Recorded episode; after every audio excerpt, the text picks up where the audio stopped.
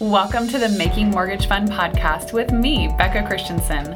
Our goal is to save you money when you buy, make you money when you sell, and save you a lot of headaches along the way.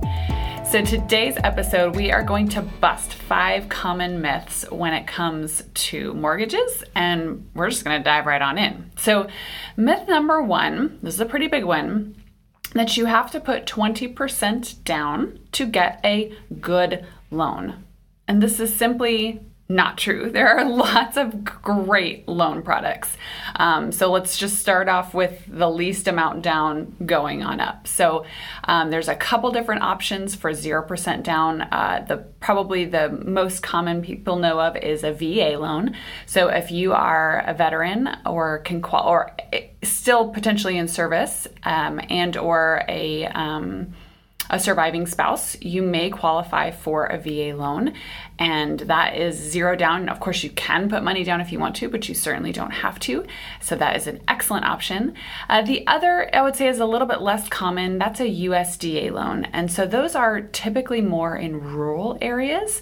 And so, you know, as you can imagine, at least in the central Texas area, for example, like most of Leander and, and Hutto um, used to like the, all of those cities used to be in USDA territory, and now um, a lot of that has pushed so that only part of those cities are in USDA territory. So as civilization and, and the suburbs sort of grows, the USDA eligible properties uh, shift and change a little bit. But that is another 0% down option. Uh, then we have a, an FHA loan, and that is a minimum of 3.5% down.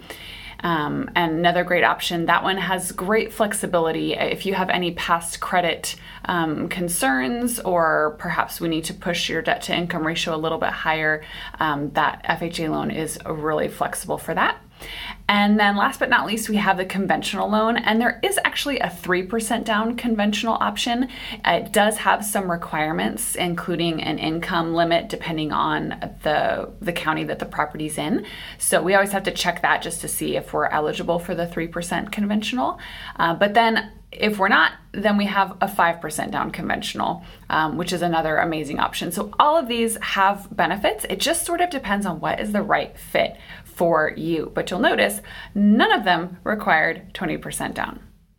All right, moving on. Myth number two that mortgage insurance, or MI or PMI, is the worst thing like ever.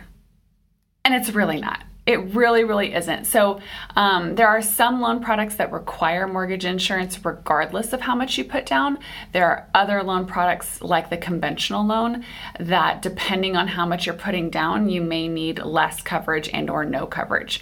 So, if you think about uh, 20% down sort of being the point where you don't need mortgage insurance on a conventional loan, that is, um, anything less than that 20% down, you have a gap to cover. And so you can imagine if we're, if we're putting 5% down, the gap up to 20 is a little bit larger. Whereas if we're putting 10% down, the gap is smaller and 15 and so on. Um, so, the cool thing about the conventional loans is that we have flexibility on how we structure that mortgage insurance. And I'm gonna have a mortgage insurance representative on as a guest soon. So uh, we'll dive into this topic a lot more, but there's definitely different ways that you can structure the mortgage insurance with conventional loans.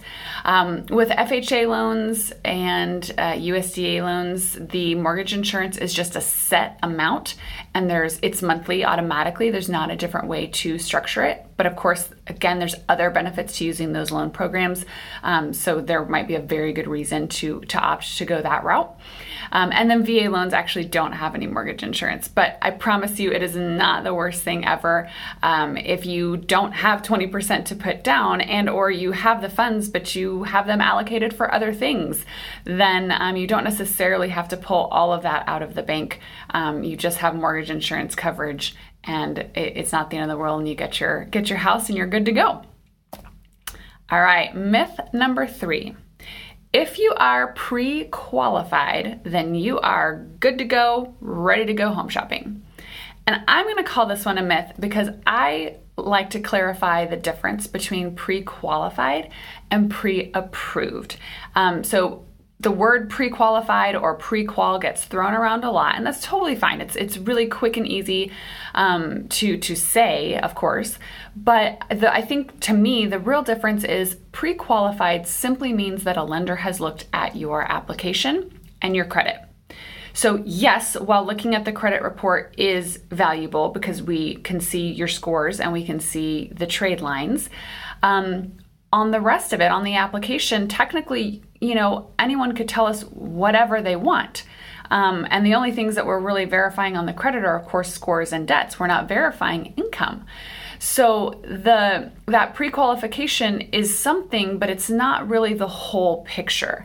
And so I like to make sure we go all the way to pre-approved, which means we've added the element of reviewing your income and asset documents and making sure everything in that application is correct so that we have both the income and the assets reviewed. We run it through an automated underwriting system, check and make sure that we're good. And at that point, there's very little that's going to creep up that should prevent us from proceeding forward with a home purchase. So I feel like being pre qualified is not quite enough, especially in this competitive market. You want to be fully pre approved, and then you are good to go shopping. All right, next, you have to give a blood sample and your firstborn child if you are going to qualify for a loan. and this one, I'm just being a little bit silly. I think um, there's sort of been a pendulum, of course, of the documents that are required for mortgages. At one point, if you had a pulse and you wanted to buy a home, you were approved, you were good to go. Um, and then, of course, it sort of swung the other way after a while, and there was a lot of documentation needed. And now I would say we're somewhere probably in the middle. But um, if you think about it, the, the documentation that at least I'm asking for typically when I'm working on your pre approval is just making sure that I've sort of dotted all the I's and crossed all the T's and woven through any possible hurdles in the future so that when I give you that pre approval, we can like really feel confident uh, that you're going to be good and we're not going to have any hiccups uh, along the way. And of course, during the loan process, the documents that are asked for are simply what's required by the lending guidelines um, for the underwriter to like check off all the boxes to make sure you're good to go. Um, so typically, for a W 2 employee, it's going to be, you know, pay it depends on the loan product you're using i guess i should say. So this could be a much longer conversation. Um, but typically it's going to be your most recent pay stubs most recent w2s um, two months of the asset statements for whatever account you're using and a, a driver's license. If you're self-employed or you have you own properties then of course there's going to be additional documentation for that. Um, but my goal is to basically ask you for as little as possible while asking for, for as much as is needed to make sure that all is well. And of course, once you're under contract, asking for what is needed to get your loan closed. That's the ultimate goal. All right. And last but certainly not least, the mortgage process is long, complicated, and difficult to navigate. And I would say depends on where you land and who is helping you. But uh, when you are in my loving hands, that is definitely not the case. Our goal is to make loans fun. It is still a mortgage. Yes, there is still timelines that we have to meet. There is still documents that are needed. All of those things. I certainly do not uh, want to pretend that that that part of the process doesn't have to happen. But I feel like when you can have things explained to you when you feel like you understand the process. Uh, I always like to go over numbers after you're pre approved so that way you know as you're shopping what to expect as far as out of pocket costs and monthly payment. Uh, just when you have that knowledge and you also have updates along the way, it just helps reduce the stress of the process and then of course makes room for a bit more fun. And that's that's certainly where i like to come in uh, personality wise uh, and make it really fun. So it still a mortgage for sure, but it does not have to be painful. Uh, you can check out my five star reviews. In fact, my clients have the sweetest things to say uh, about how the process was was actually fun for them, and so that just warms my heart. That's what I want to to make it for you. I want you to help. I want to get you a mortgage to help you get a home, uh, but I want to make it as fun and enjoyable as possible. So, with that being said, if you would like to make your loan process fun and get started, uh, then you can reach out to me to get that pre approval process started today. You can give me a call or text on my cell, which is 512 299 0396.